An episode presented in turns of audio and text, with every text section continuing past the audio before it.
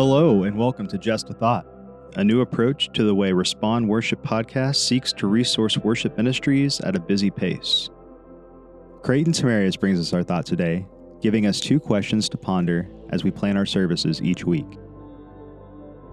Let's listen in.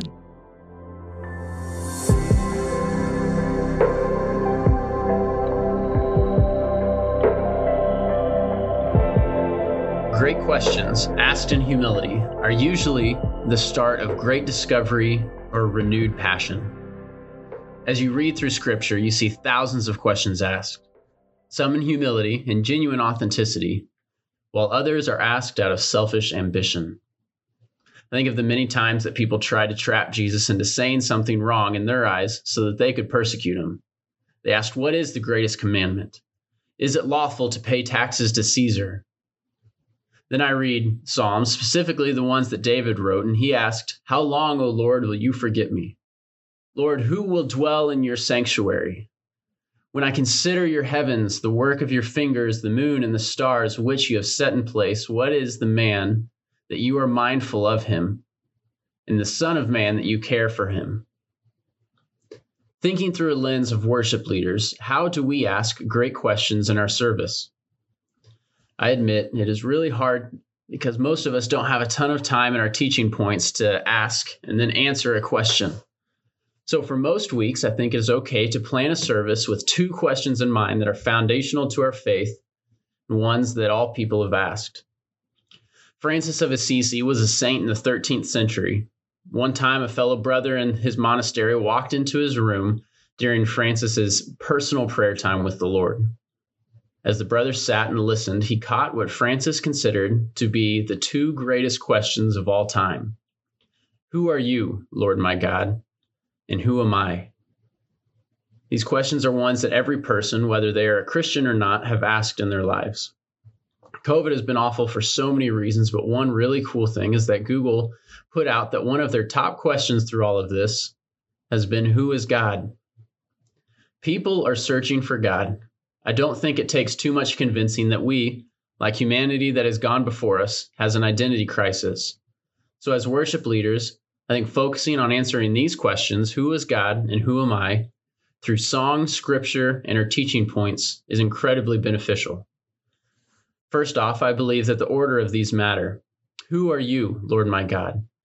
For some that come through our doors, our first song may be the first time they have heard truth spoken about the Lord in years maybe their entire life. For others who do know God, like yourselves and myself, we still need to be reminded.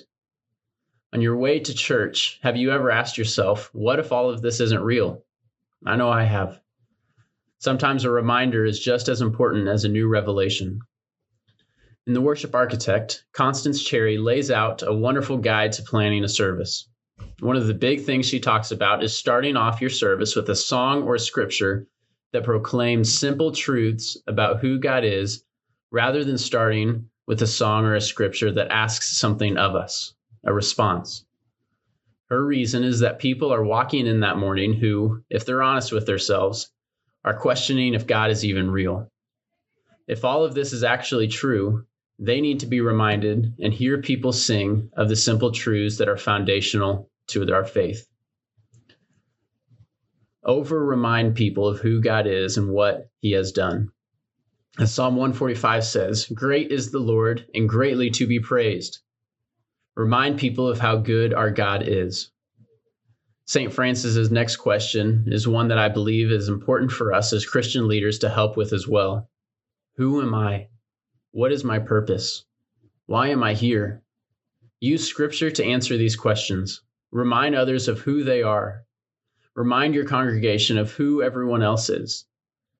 If you aren't weaving scripture throughout your service, I implore you to start this week. Scripture has such a perfect way of answering these tough questions. Lean on it, make it a pillar of your service.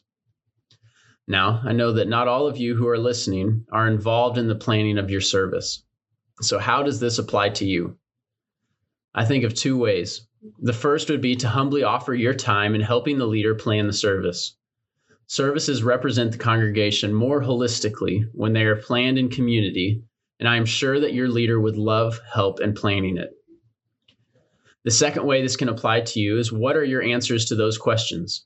We cannot ask others to do something that we are not willing or have not done ourselves. Who is God to you? And in light of that, who are you? Wrestle with them. Chew on these questions. Think about them in ways that maybe you haven't before. If nothing else comes from it, you will have a renewed passion that will energize your personal worship. No matter what your role is on a Sunday morning, you are a leader. Lead others to these answers. The only way you can lead people to these answers is if you have answered them yourself. This is just a thought for you this week. Thank you for listening to Just a Thought. We encourage you to share this with those on your worship team, maybe even making it a weekly routine of listening together and talking about the content each week at rehearsal. Make sure to check out the show notes for links to our website and social media. Follow and subscribe to keep up with new episodes, and feel free to rate and review us. We want this to be the best possible resource for you and your teams, so your feedback is extremely important. Peace be with you all, and we look forward to sharing more thoughts with you soon.